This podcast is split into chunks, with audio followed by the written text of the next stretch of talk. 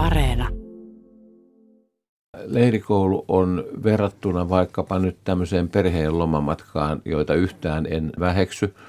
Siitä hyvä, että leirikoulussa tulee sitä havainnointia tehdyksi paljon enemmän. Ja se oppimisen tulos sitten jää koko elämän ajaksi. Ja, ja kun tämä elinikäinen oppiminen on, on tietysti se, jota me tavoittelemme kaikki ja aina, niin leirikoulu on oikein hyvä lähtökohta sille. Viisi virkaa, kuusi nälkää, sanoo suomalainen sananlasku. Eli opettaja, rehtori, toimittaja, kirkkovaltuutettu, yrittäjä. Tämä ohjelma on kuitenkin kuusi kuvaa.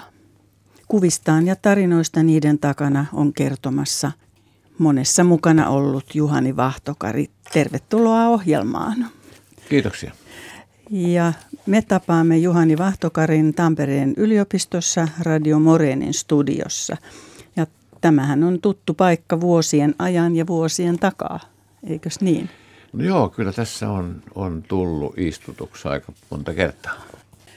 Mutta me katselemme tänään kuvia ja kuulemme muistikuvia myöskin. Että aloitetaan alusta eli lapsuudesta. Katsotaanko kuvaa numero yksi. Siinä pieni ihminen on kiharinen hiuksineen ja pässin pökkiminen nuttuineen.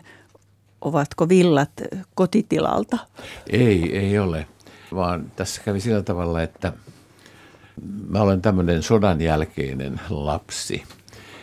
Ja enoni oli sitten sodasta tuonut Ylöjärvelle äitini kotiin isäni lomalle ja se johti sitten siihen, että tämä pari syntyi, siis isä ja äiti, ja, ja äiti sitten muutti Reposaarelle ja siihen aikaan sinne saarelle ei ollut tietäkään. Se oli todellinen saari, tie valmistui vasta 56. Ja äh, sitten tämä pari meni naimisiin ja kun aika tuli – minun syntyä, niin ei ollut mitään muuta keinoa muuta kuin se, että isoisä otti laivan, lähimmän laivan, joka oli saatavilla ja lähti sitten Reposaaresta Mäntyluotoon, joka matka ei ole pitkä. Ja sitten siitä taksilla Porin yleiseen sairaalaan ja siellä mä synnyin. Mutta se oli semmoinen tyypillinen sodan ajan avioliitto, joka ei kestänyt kuin vähän toista vuotta. Ja sen jälkeen sitten äiti oli ottanut minut kainalonsa ja, ja tullut takaisin Ylöjärvelle kotiinsa, joka oli iso maatila. Ja loppujen lopulta siinä kävi sitten niin, että, että kun perikunta myi talon, niin äiti osti semmoisen pikkutilan siitä läheltä ja, ja siellä minä olen sitten nuoruuteni varttunut, eli paljon paljon lannanluontia navetasta ja paljon lampaita, lehmiä, sikoja, kanoja – ja oli hienoa aina kesällä joskus, kun löydettiin kananpesä jostakin kellarin vintiltä, mutta sitten oli huono ikävä yllätys, kun saattoikin olla ne munat jo vanhentuneita. Mutta joka tapauksessa Reposaarien yhteys kyllä säilyi niin, että äidin kanssa kävimme hyvin paljon Reposaarella katsomassa isän äitiä, jota Fammuksi kutsuttiin. Hän oli semmoinen oikein, oikein mukava – vanha rouva, jonka kanssa oli mahdottoman mukava olla. Ja e, sitten isän veli oli hinaajan kippari siellä Reposaaren satamassa ja, ja hän sitten teki meren minulle lopullisesti tutuksi. Niin että me päästiin sillä hinaajalla sitten sinne ulkoluodoille joskus ahvenia onkimaan, vaikka mä olin tämmöinen pikkupoika, niin hän kuitenkin viitsi semmoista hommaa tehdä ja sehän nyt oli sitten vallan hienoa, niin se meri tuntuu edelleen hienolta. Niin, mainitsit tässä isän äidin ja isän veljen. Entä oliko sinulla mitään yhteyttä omaan isäsi? No ei, omaan isään ei ollut oikeastaan yhteyttä siinä mielessä, että mä en häntä muista. Että se, se isä ja äidin ero on tapahtunut sitten niin aikaisessa vaiheessa, että mulla ei ole isästä oikeastaan minkäänlaista kuvaa. No entäs meri ja maaseutu, maanviljelys, että käyvätkö ne jonkinlaista kisaa keskenään, että kumpi seutu miellyttää enemmän? Kyllä siinä mielessä, joo, kyllä se on, se on ihan totta. Molemmat on, molemmat on valtava hienoja asioita. Mä tykkään maaseudusta ja tykkään maanviljelyksestä ihan sen lapsuuteni takia. Mutta kyllä se meri, kyllä siinä jotakin on, että kun Poriin menee ja meri alkaa lähestyä ja männyt alkaa olla vähän käppyräisiä ja, ja se meren ikään kuin haju tulee enää, niin kyllä se, kyllä se vaikutuksen tekee. Mutta sinusta ei tullut kuitenkaan maajussia eikä merimiestä. Siinä nähtiin sillä pikkutilalla äidin kanssa, että ei, ei se tule olemaan mikään tulevaisuuden ruusuinen kuva. Ja niinpä sitten neljänneltä luokalta mä pyrin oppikouluun ja, ja Ylöjärvellähän ei oppikoulua siihen aikaan ollut, niin että Tampereen Lyseoon pyrin ja pääsin ja Ikävähän siinä oli se, että se oli vähän kaukana. 28 kilometriä oli meiltä kotoa. Ja, mutta sitten siinä oli semmoinen pelastus, kun mun äitini äiti oli ostanut mulle polkupyörän eläkerahoillaan lahjaksi sitten, kun mä pääsin oppikouluun. Niin me tehtiin semmoinen sopimus sitten, että syyskuun ja lokakuun syksyllä ja keväällä huhti ja toukokuun Mä käyn pyörällä koulua Tampereella ja kirjat tarakalle ja, ja 56 kilometriä päivä. Ja siinä säästettiin aika monen leivän hinta sillä tavalla. Mutta voimia ei säästelty päinvastoin. Ei, ei, mutta siihen aikaan oikeastaan semmoinen 56 kilometriä, se oli ihan eri asia kuin tänään. Tänäänhän se on käsittämätön matka, silloin se oli aika tavallista. No entäs minkä kokoiset luokat siihen aikaan? No meillä oli esimerkiksi kansakoulussa niin isot luokat, että kun mä pyrin oppikouluun, niin meitä oli muistaakseni 44. Ja kolme meistä lähti oppikouluun, että se ei ollut paljon. Ja sitten kun tultiin Tampereen Lyseoon, niin luokat oli kyllä, ne oli yhtä suuria. Oliko ongelmia? Ei kyllä siihen nähden, mitä tänä päivänä on. Että nyt kun mä oon opettajan työtä ikäni tehnyt, niin eh, on pakko sanoa, että ei ollut. Tosin eh, on sanottava myöskin se, että kuri oli kyllä vähän epäinhimillistä välillä, mutta, mutta kyllä, kyllä ongelmat oli kyllä aika lailla pois. Ehkä tämä yhteiskunta on muuttunut sillä tavalla, että kaikki tämä sallivuus on lisääntynyt niin paljon, että se vaikuttaa jopa kouluun. Saitko itse koskaan näpeillesi? Kansakoulussa joo, oppikoulussa ei sitten enää, mutta, mutta oppikoulussa oli kyllä kuri oli todella kova. Meillä oli iso koulu, 1100 poikaa. Se on aivan valtava määrä. Ei, on. En voi kuvitella, miten nykyään onnistuisi. Ei varmasti helposti. Mikään järjestely. Mutta joko noina varhaisina aikoina mielessäsi alkoi siintää opettajan ammatti? Kyllä joo, siis meillähän oli siihen aikaan jo, oltiin niin moderneja, että oli ammatinvalinnan ohjausta. Ja, ja sitten kun, en mä tiedä oliko se nyt niin kauhean pitkälti harkittua sen ikäiseltä pojalta, mutta mä ilmoitin sitten ammatinvalinnan ohjaajalle, että mä haluan upseeriksi tai opettajaksi. Ja sitten eh, tuli semmoinen joku koontitilaisuus, jossa – kerrottiin, että mikä sen toiveen toteutumismahdollisuus oli. Ja mulle sanottiin, että sinä sovit joko opettajaksi tai upseeriksi. Mä ajattelin, aha, sehän meni, sehän meni nappiin. Niin, molemmista tulee mieleen ensimmäiseksi kurinpito, totteleminen. Kyllä, tietysti joo, tietysti joo. Ja se vaan se kurinpito nykyään se vähän väärin käsitetään, koska siis eihän kuri ole mikään paha asia – jos ajatellaan, eh, mikä sen sanan historia on, niin eh, kurihan oli ennen se semmoinen aidanne, jossa oli kaksi aitaa, joiden välissä lehmäkarja meni laitumelle, niin että ne pysyivät kurissa, eivätkä lähteneet sinne pelloille haahuilemaan. Niin, että moni asia lähtee sieltä maaseudusta kyllä. ja mullasta esimerkiksi sanakulttuuri. Kyllä, kyllä, aivan niin, täsmälleen näin. Näin se on. Siinä kävi sitten kyllä sillä tavalla, että ne kouluolot oli sen verran huonot, että mä lähdin sitten koulusta pois ja keskikoulusta. Ja, ja menin heti 17-vuotiaan armeijaan ja, ja, ja sitten kun alkoi tuntua sitten, kun oli se toinen ammatti, se upseeri siinä olemassa kuitenkin vielä sivussa, niin siihen aikaan pääsi kadettikouluun seitsemällä luokalla oppikoulua. Ja mä luin sitten niitä luokkia kovasti, ja, mutta sitten opettajan koulutus voitti kuitenkin, ja kyllä mä ylioppilaaksi kirjoitin, mutta sitten myöhemmin vasta. Katsotaanpas kuvaan numero kaksi. Siinä olet nuorena opettajana ja onko se jotenkin ennakoivaa, että sen luokkahuoneen seinillä on maantieteellisiä asioita, on Benelux-maat ja on Puolaa ja Islantia. Ja siinä tehdään myöskin mielestäni ryhmätyötä, että ei istutakaan tiukasti peräkkäin pulpetissa. Joo, kyllä se pitää paikkansa. Mulla oli opettajan koulutuksen aikana jo kovasti semmoisia innostuksen lähteitä. Mä esimerkiksi tein niin, että mä toin eräälle luokalle naapurista lainaksi hevosen rattaineen ja opetin lapsille sen valjastamisen ja riisumisen. Ja minusta se havainnollisuus koulussa on aina hirvittävän tärkeää ja, ja, ja ryhmätyö tuli siitä, että ei se yksin pakertaminen aina oppilaankaan mielestä hyvä ole, eikä se oppimistulosten kannalta aina parasta ole.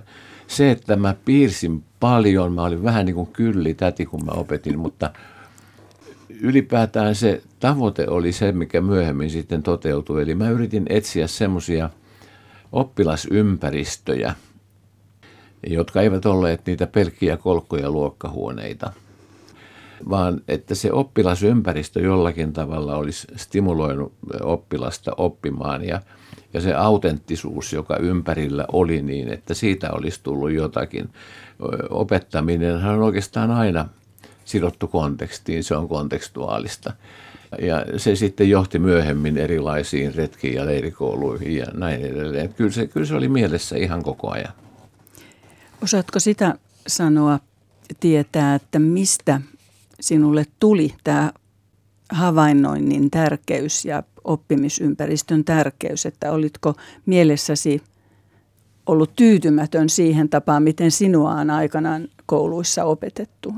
Kyllä se varmaan sitäkin oli, koska se eh, opetus silloin, kun itse olin kansakoulussa, niin se oli kyllä hyvin, jos nyt hyvällä tavalla voi sanoa vanhanaikaista. Varmasti se oli hyvää, sekin ei siinä mitään, mutta – mutta oli semmoinen tunne, että kyllä sitä paremmaksikin voisi tehdä. Ja sitten loppujen lopulta opettajan koulutuslaitoksen harjoituskoulu oli se, joka antoi hyvin paljon mahdollisuuksia, koska siellä oli kaikkea, siellä kunnioitettiin semmoisia kokeiluja ja tehtiin kaikkea uutta ja ennen kaikkea sallittiin kaiken uuden tekeminen. Ja oliko helppo saada työpaikkaa? Ei, se oli erittäin vaikeaa silloin kun mä valmistuin, niin eh, miesopettajan, niin kuin silloin sanottiin, paikkoja ei ollut juuri lainkaan. Ja se oli hyvin kovan työn takana, että mä sen sain ja se, lopulta se löytyi sitten Ruovedeltä. Ja sekin oli siinä mielessä erilainen paikka, mihin mä olin valmistunut, että mä olin sitten hyvin pitkään, tai ei nyt hyvin pitkään, mutta monta vuotta Ruoveden yhteiskoulussa opettajana, joka oli kyllä erittäin hyvää aikaa – ennen sitten niitä aikoja, kun, kun sieltä lähdettiin. Se oli hyvää aikaa. Millä tavoin opettajaksi tuleminen, opettajan paikan saaminen tapahtui? Että oliko valtavat määrät hakupapereita vai puhelimet kuumina vai miten tämä paikka löytyi? No kyllä se oli ihan sitä, että esimerkiksi sen kesän, kun olin valmistunut, niin koko sen kesän mä soittelin Tampereelle. Tampereella oli siihen aikaan tarkastajien toimisto. Ja, ja he olivat niitä isoja herroja, jotka näitä virkoja sitten jakoivat siihen maailman aikaan. Ja kyllä mä soitin joka toinen päivä ainakin ja, ja kysyin aina, että onko nyt mitään ja onko nyt mitään, mutta ei oikeastaan koskaan ei ollut mitään. Että sitten vasta myöhemmin tilanne parani. Mutta jotakin kuitenkin tapahtui. Joo, siis sitten kävi niin, että, että mun opiskelukaveri oli, oli Jaakko Ryhänen, jonka kaikki tuntee. Ja kerran sitten Jaakko soitti puhelimella, että, että nyt Jussi on niin, että nyt, nyt, nyt minä olen saanut kiinnityksen kansallisoperaan ja, ja minä menen sinne ja sinä tulet tänne, se on sovittu jo. No eihän sitä tietenkään sovittu ollut, kyllä se ihan papereiden kanssa se asia hoidettiin, mutta pääsin kuitenkin siihen samaan virkaan, josta Jaakko Ryhänen lähti Ylöjärveltä ja siitä se sitten lähti. Onko ystävyys säilynyt? Kyllä, ihan näihin saakka. Niin, näitä kuusi kuvaohjelman valokuvia voi tarkastella nettiosoitteessa yle.fi kautta kuusi kuvaa. Juhani Vahtokari, sinä olet ollut monen uuden airuena nimenomaan opettamiseen liittyen. Ja jos luokan opettajana on vierähtänyt vuosikymmeniä, niin olet saanut ilmeisesti ideoitasi vietyä eteenpäin ja rakentanut ihan uutta, joka ei enää ole uutta. Joo, se on ihan totta kyllä. Se jatkuva pyrkimys siihen, siihen havainnollistamiseen ja kontekstuaalisuuteen, se johti lopulta siihen, että eh, kun mulla oli kerran Ylöjärven kirkonkylän koulussa, oli kuudes luokka, tuli, oli juuri tullut syksyllä, niin eh, mulle tuli semmoinen puoliksi hölmö päähänpisto, nimittäin hölmö sen takia, että aikaa oli hirveän vähän, mutta eh, mä lähdin luokkaretkelle lauantai-päivänä lasten kanssa niin, että lauantai oli päivä, jolloin vanhemmat pääsi mukaan. Ja silloin mahdollisimman paljon vanhempia oli mukana ja menimme Turkuun. Kävimme siellä katsomassa ne paikat, mitkä siellä yleensäkin pitää käydä katsomassa. Ja, ja sitten matkan aikana siinä vanhemmille tein esityksen, että mitäpäs jos, kun kuudes luokka on nyt keväällä, ensi keväänä ohi, ja kuudennen luokan eh, opetussuunnitelman eh, aikana me olemme lukeneet yhtä ja toista välimerestä, uskonnoista, kasvillisuudesta, historiasta, maantieteestä. Jos tekisimme semmoisen retken, joka ei olisikaan ihan tavallinen luokkaretki, vaan lähtisimme viikoksi Kreikkaan leirikouluun. Mä olin selvittänyt sitä pitkään ja, ja suunnitellut sitä paljon ja, ja vähän herkutellut sillä ajatuksella. Ja, ja mun yllätyksekseni vanhemmat oli sitä mieltä, että joo, kyllä se käy, jos se vaan ja kouluhallinnon puolesta käy. Ja niin sitten mä menin kouluhallitukseen kertomaan tästä asiasta ja – siellä ei kukaan tiennyt, mikä on leirikoulu. Se oli minusta käsittämätöntä, koska mä olin lukenut monista kasvatustieteen kirjoista ulkomaisista leirikoulusta, joka, joka oli jo ollut käytössä kauan, esimerkiksi Tanskassa ja Englannissa hyvinkin paljon. Ja siellä tiedettiin vain se, että jotakin oppilasvaihtoa oli ollut Vaasan ja Uumajan välillä. Mutta mä sain sitten luvan kouluhallituksen pääjohtajalta itseltään, että mä saan tehdä ohjelmaehdotuksen leirikoulusta Kreikassa Kosin saarella. No miksi Kosilla? Siksi, että Kosilla oli näkyvissä kaiken maailman historian elementit. Siellä oli antiikin Rooman aika, Kreikan aika, islamilaisten aika, johannittaritarien aika ja sitten tämä kaikki välimeren kasvillisuus, ortodoksinen uskonto, historia, maantiede, välimeri, Turkki toisella puolella, joka näkyy siellä.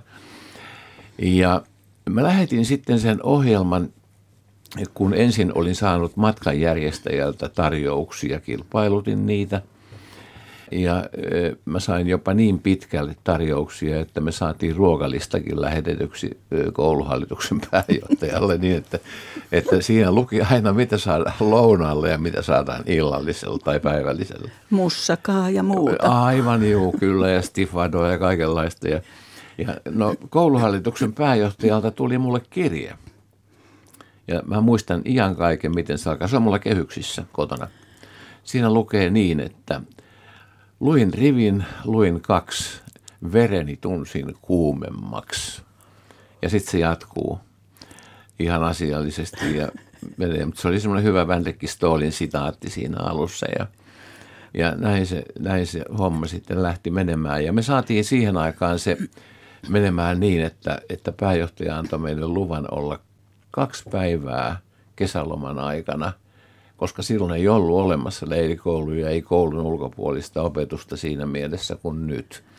Eli me ei saatu olla koko aikaa kouluaikana, vaan osa vain. Mutta et varmaankaan ole voinut yksin kaitsea tämmöistä koululaiskatrasta. No ei, siellä oli vanhempia mukana. Mä oon aina nauranut sitä, kun mä oon leirikouluasioita tehnyt koko ikäni, että mitä etelämmässä mennään, niin sitä enemmän on vanhempia mukana ja se on ihan luonnollista. Mutta vanhemmilla on hyvin tärkeä tehtävä ja oli silloinkin, ja se oli se, että, että illalla päivällisen jälkeen eh, he, eh, heillä jokaisella oli ryhmäoppilaita, joista he olivat vastuussa. Opettajahan vastasi aina kaikesta yksin totta kai, mutta vanhemmat oli, johtivat tämmöisiä ryhmiä. Ja sitten he olivat yöpäivystäjiä ja niin, että jos jotain olisi sattunut, niin vanhemmat olisi hälyttänyt opettajan. Koska se vastuu tietenkin on jakamaton, eihän sitä vanhemmille voi antaa, mutta heistä oli hirveästi apua. Entäs oliko kommelluksia tai ongelmia, joko no, oppilaista tai heidän vanhemmistaan? Ei oikeastaan mitään semmoisia ihan, ihan suurempia. Yksi oppilas kerran käveli parvekkeen lasin läpi, kun sitä lasia ei näkynyt, että se oli olemassa. Mutta sitten semmoisia oli kyllä, että kun me oltiin kirjeenvaihdossa jo oltu vuosi ennen sinne lähtemistä he, kreikkalaisten oppilaiden kanssa, niin kyllä siellä monet perheet, kreikkalaiset perheet toivat näille meidän oppilaille, se oli kai heidän tapansa, he toivat esimerkiksi täytekakkuja sinne hotelliin – ja se oli kyllä jotenkin järkyttävää. Ja, ja vieläkin tiedän, että joillakin on kirjeenvaihtotoveri olemassa, vaikka aikaa on niin hirveän paljon kulunut siitä. Mitä luulet, solmivatko nykyiset leirikoululaiset tämän tyyppisiä suhteita käydessään siellä leirikouluissa? Että jotenkin ehkä leirikoululaisia on niin paljon enemmän ja kaikkea enemmän, että te olette olleet semmoisia edelläkävijöitä ja ihmeellisiä – Joo, kaikki on enemmän, se on ihan totta. Ja sitten se, että ulkomaisia leirikouluja on koko leirikoulumäärään verraten sen verran vähän, että ehkä, niin, ehkä ei paljon, mutta kyllä niitä on ihan varmasti, koska mä tiedän, että, että nykyisetkin opettajat harrastavat tätä etukäteiskirjeen vaihtoa ja silloin niitä ystävyyksiä syntyy. Ehkä kotimaassakin voi syntyä, en, en väitä, totta kai. Tässä kuvassa numero kolme ollaan aivan ilmeisesti leirikoulussa Kreikassa. Oppilaat ja ope ovat hiekkarannalla ja uima-asuiset oppilaat ihan selvästi kuuntelevat, mutta paikalliset auringossa lekottelijat varmaan ihmettelevät hulluja suomalaisia. Joo, me oltiin kyllä aika erikoisia olioita siellä – Meillä oli ensinnäkin polkupyörät, joilla me ajoimme. Me oltiin kotona jo täällä harjoiteltu pyörillä ajamista jonossa siten, että aina se tietty väli pidettiin ja, ja, ja sitten luokka oli jaettu neljään ryhmään niin, että siinä oli väliä semmoinen sata metriä niiden ryhmien välissä. Ja sitten kun me ajeltiin pyörällä siellä ympäri kaupunkia, niin kyllähän meitä pitkään katsottiin. Ja sitten kun me mentiin vielä merenrantaan pitämään tuntia, niin se oli aivan kummallista – ja niin paljon eroa oli suomalaisessa koulussa ja kreikkalaisessa koulussa, että seuraavana kesänä, kun olimme siellä perheen kanssa lomalla tässä samassa paikassa, niin tämä koulun rehtori, jossa me olimme olleet leirikoulussa vierailulla, hän tuli vastaan kadulla ja oli iloinen kun nähtiin ja hän sanoi, että tiedätkö, nyt se on saatu. No mikä on saatu, minä kysyin se liitutaulu saatiin meidän luokkaan viime talvena. Siis tavallinen liitutaulu. Se oli heille valtava asia. No miten heitä oli sitten opetettu? No varmastikin ihan puhumalla, mutta kyllä se opetustakuulla oli aivan hyvää. Siis meidän suomalainen kouluhan on loistava. Mä oon aika monissa maissa käynyt kouluissa ja, ja, ja muistan esimerkiksi yhden turkkilaisen koulun, kun pyysin opasta, että vie nyt minut kouluun, kun minä haluan mennä. Ja – ja me tultiin semmoiseen kylään, jossa oli keskellä talo. E, talossa oli yksi ovi ja kun mentiin sisään, siellä oli maalattia, ei yhtään mitään. Ikkunoita oli kyllä. Maalattia ja yksi ainoa pöytä oli siellä toisessa päässä taloa ja keskellä sitä huonetta roikkui katosta hehkulamppu ja se oli koulu. Enkä yhtään väitä, etteikö se opetus olisi ollut yhtään huonompaa kuin meilläkään. Mutta siis olosuhteet olivat aivan erilaiset. Ja onko kyse 80-luvusta vai? Tämä oli jo 90-lukua tämä, mitä mä nyt kerroin. Hyvänen Kyllä. aika. No Kreikkaa ei varmaan suomalaisista osannut kukaan ja kreikkalaiset kenties eivät hirvittävän hyvin puhuneet vieraita kieliä vai? Ei, kyllä me englannin kanssa äh, touhuttiin, ja, mutta siis jokaisessa leirikoulussa oli se maa mikä hyvänsä. Niin se huomio on ollut kauhean kiva tehdä, että – suomalaiset oppilaat ovat aina huomattavan paljon parempia Englannissa kuin vastaavan ikäiset ulkomaalaiset. Oli se maa sitten Kreikka, Italia, mikä tahansa, paitsi tietenkin Englanti.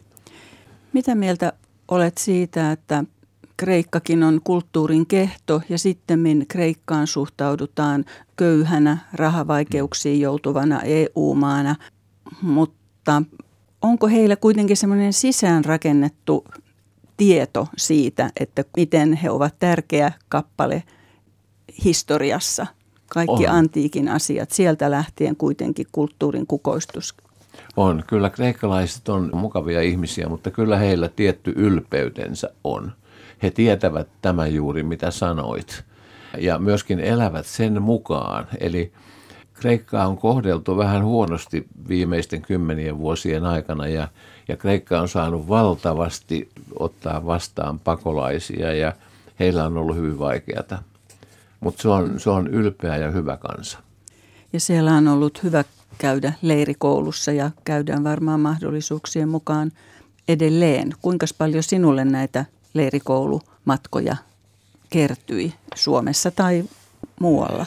No se on sellainen asia, mistä mä innostuin niin kovasti, että niitä tuli nyt pidetyksi kyllä aika paljon. Eli Eli Kreikassa mä oon pitänyt neljä viisi leirikoulua ja yhteensä vähän yli 20. Kreikassa, Italiassa, Englannissa, Pohjoismaissa ja sitten eniten tietysti Suomessa. Totta kai Suomessa on hyviä paikkoja, todella hyviä paikkoja paljon. Mutta sitten taas se juuri esimerkiksi tämä mainittu Kreikan Kos-saari edustaa juuri sitä, että siellä on niin paljon nähtävissä – kaikkea sitä, mistä on koulussa teoriassa luettu. Että se on sen vuoksi se on loistava. Entäs sitten sinä olit innokas leirikoulujen järjestäjä. Mitenkä pitikö muita opettajia innostaa jotenkin vai olivatko kaikki opettajat riemuissaan, että tämmöinenkin ulottuvuus opettamiselle on? Tämä lähti oikeastaan eh, sillä tavalla rauhallisesti liikkeelle. Tosin se alku oli kyllä semmoinen aika järeä, koska siinä eh, se oli ensimmäinen kerta että tämmöisissä puitteissa, missä me nyt oltiin, niin eh, televisio pyysi saada tulla mukaan kuvaamaan, Iltasanomat pyysi saada tulla mukaan tekemään reportaaseja päivittäin. Ja nämä tiedotusvälineet tekivät siitä ehkä aika lailla semmoisen tunnetun silloin – sitten tuli vähän hiljaiselloa vähän aikaa, mutta sitten muutama vuosi meni taas, niin sen jälkeen leirikoulu käytäntö paisui suorastaan suureksi. Ja tänä päivänä leirikouluja on aivan hirveästi, että niitä on joka vuosi valtava määrä. Maa- ja matkustaminen messusi Särkelä itse suosikkinäytelmässä aikojen takaa. Ja niin taidat sinäkin Juhani Vahtokari ajatella. Eli että tärkeää on mielen avartuminen ja kokemuksien karttuminen eri keinoin, eikö? Kyllä se on ihan totta ja leirikoulu on verrattuna vaikkapa nyt tämmöiseen perheen lomamatkaan, joita yhtään en, en väheksy. Siitä hyvä, että leirikoulussa tulee sitä havainnointia tehdyksi paljon enemmän ja se oppimisen tulos sitten jää koko elämän ajaksi ja ja kun tämä elinikäinen oppiminen on, on tietysti se, jota me tavoittelemme kaikki ja aina, niin leirikoulu on oikein hyvä lähtökohta sille. Leirikoulun osalta olen hyvin usein ihmetellyt sitä, että kun tuhansia ja taas tuhansia, kymmeniä tuhansia oppilaita vuosittain opiskelee leirikouluissa kotimaassa, ulkomailla, niin eh, ketään yliopistoa ei ole kiinnostanut riittävästi tutkia näin valtavan suurta metodia. Sitä ihmettelen. Mutta tästähän voit kirjoittaa myöskin. Kyllä, ja sen varmasti teenkin. Katsotaanpas kuvaan numero neljä. Siinä on iloisia aikuisia yhteisellä aterialla. Mistä on kyse ja mikä vuosi? No joo, tämä on semmoinen kuva, kun kun sitten äsken oli puhe siitä, että se ensin vähäksi aikaa tasaantui tämä leirikoulu homma ja sen jälkeen jatkui. Vuonna 1984 oli ihan sama tilanne jälleen kerran, eli taas oli kuudes luokka kyseessä ja, ja me teimme valtavan paljon, nyt oli aikaa sitten valmistautua, me tehtiin kaksi vuotta hommia.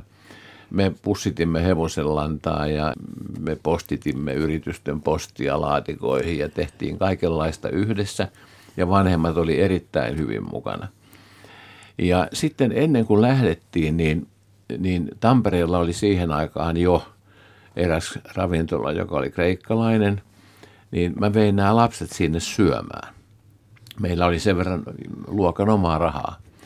Ja me tutustuimme tällä tavalla kreikkalaiseen ruokailuun ja ruokiin. No se meni sitten siinä ja leirikoulu pidettiin ja hyvin meni. Mutta nyt jälkeenpäin me ollaan tämän saman luokan kanssa sitten oltu yhteydessä niin, että me käydään yhteisellä luokan päivällisellä joka toinen vuosi. Ja siinä samassa ravintolassa, kun se on edelleen olemassa. Ja tämä kuva on sieltä otettu. Tämä on viime vuodelta tämä kuva on ihan kiva aina niitä vanhoja asioita muistella. Ja nämä oppilaathan on nykyisin iältään siinä 50 seutuvilla.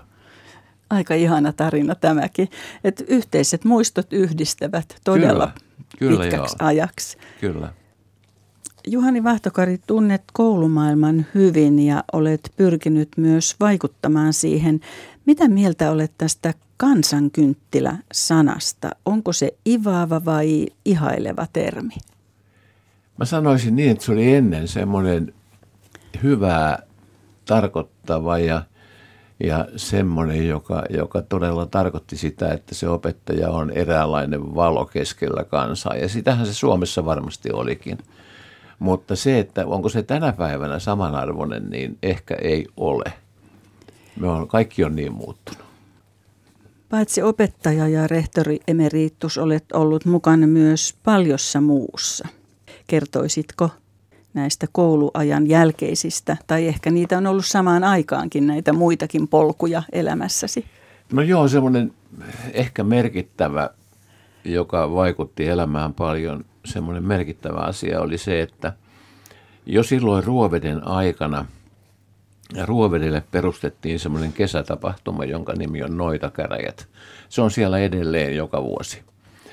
Ja mulla oli kunnia olla sitten sen tapahtuman järjestelytoimikunnan puheenjohtaja silloin ensimmäisenä keväänä.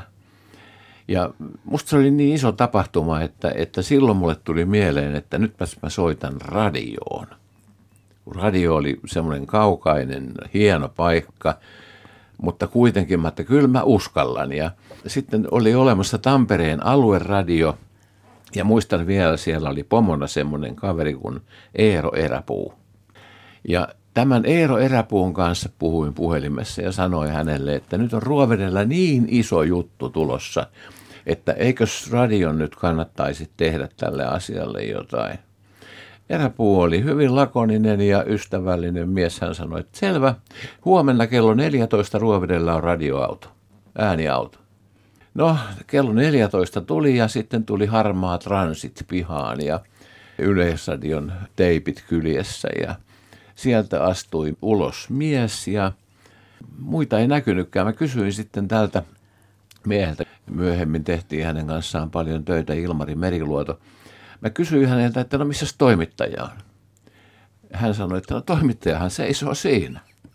Ja se oli, se oli ensimmäinen kerta, kun mulle pantiin mikrofoni käteen ja siitä se lähti ja sen jälkeen mä olin sitten Ylen avustajana Ruovedellä ja sitten aloin tehdä valtakunnan verkkoon ohjelmia ja, ja meistä tuli lopulta mikrofonin kanssa oikein hyvät ystävät. Olet mikrofonin varressa ollut toden tottakin vaikka kuinka paljon siitä pitään mutta et aina samassa paikassa ja samaa tekemässä, vaan tässäkin olet niin kuin moniaalle ulottanut. Joo, tämä sitten meni, nimittäin Tampereen alueradiohan oli pitkän aikaa Tohlopissa.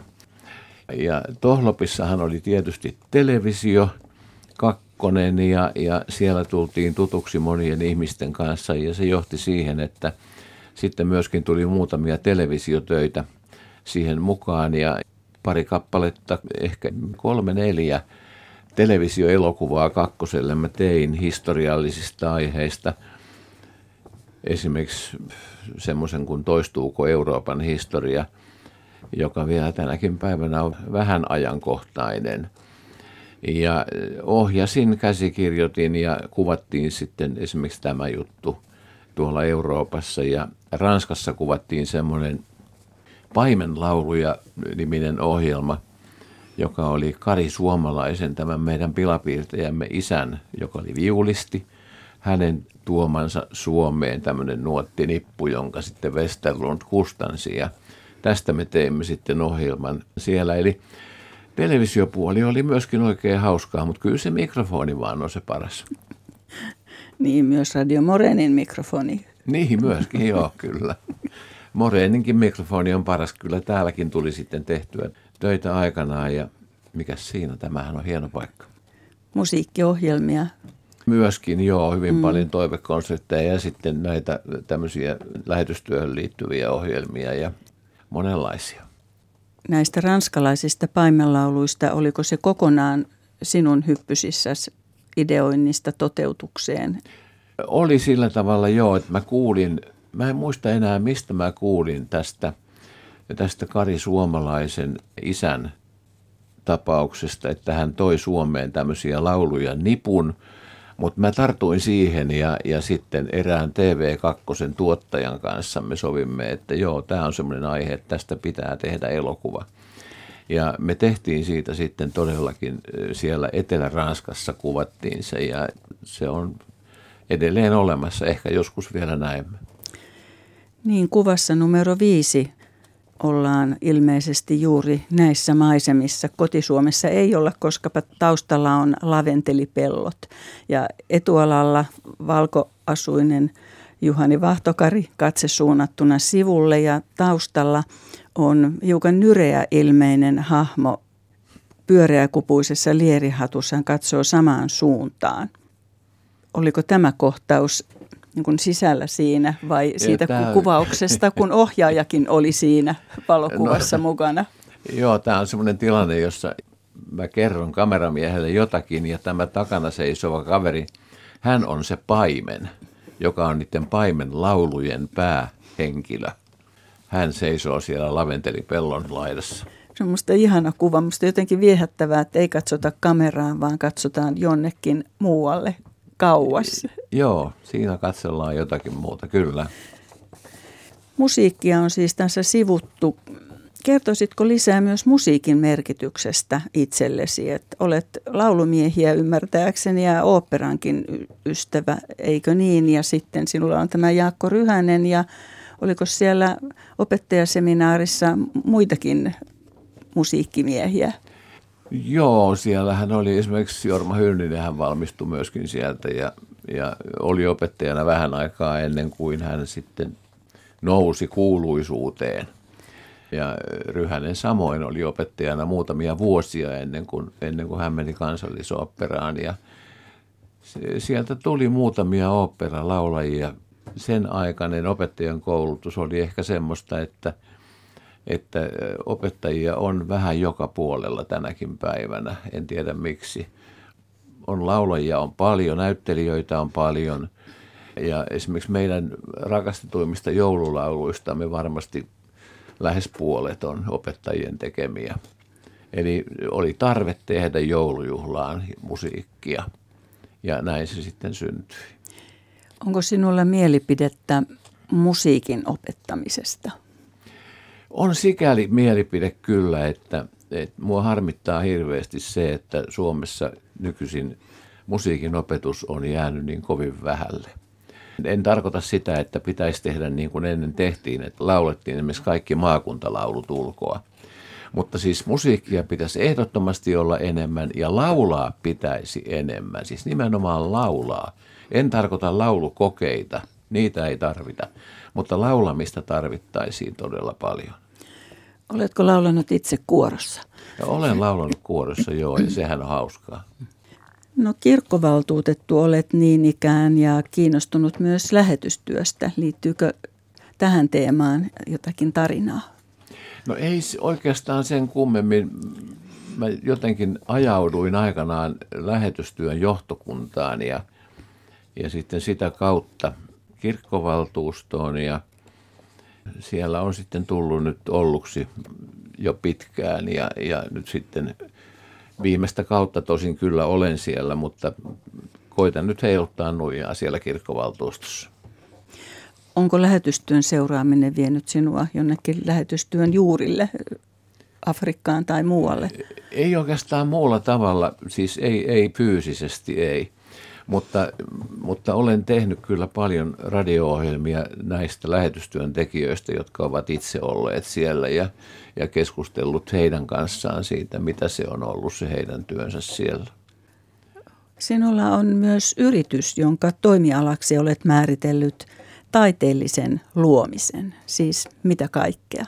No se on lähinnä kirjoittamista. Mä hyvin paljon käytän aikaani siihen, että mä teen tietokirjoja ja kirjoitan kyllä lehtiinkin, teen kolumneja ja, ja tämmöistä, mutta, mutta tietokirjoja hyvin runsaasti ja sitten kasvatustiede on se aihe, joka mua kovasti kiinnostaa ja, ja kaikenlaisia juttuja siitä sitten myöskin. Näitä Juhani Vahtokarin muistojen kuvia voi seurata myöskin osoitteessa yle.fi kautta kuusi kuvaa. Siis kuusi kuvaa. Tässä on katseltu ja juteltu viiden kuvan tiimoilta. Juhani Vahtokari, millainen olisi se kuudes kuva, vielä ottamaton? Niin, olisiko se nyt sitten semmoinen, että kaiken tämän, mitä olemme tässä puhuneet, niin kaiken tämän ohessa on kulkenut noin, sanoisinko 45 vuoden ajan semmoinen ystäväjoukko.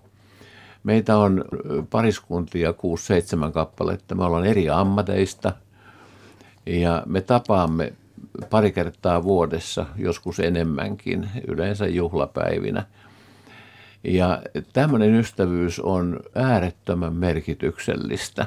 Ja mä toivoisin, että se kuudes kuva voisi olla joku semmoinen, jossa me ollaan vanhoina 80-vuotiaina harmaa päinä sama joukko koossa ja, ja kaikki nauravat.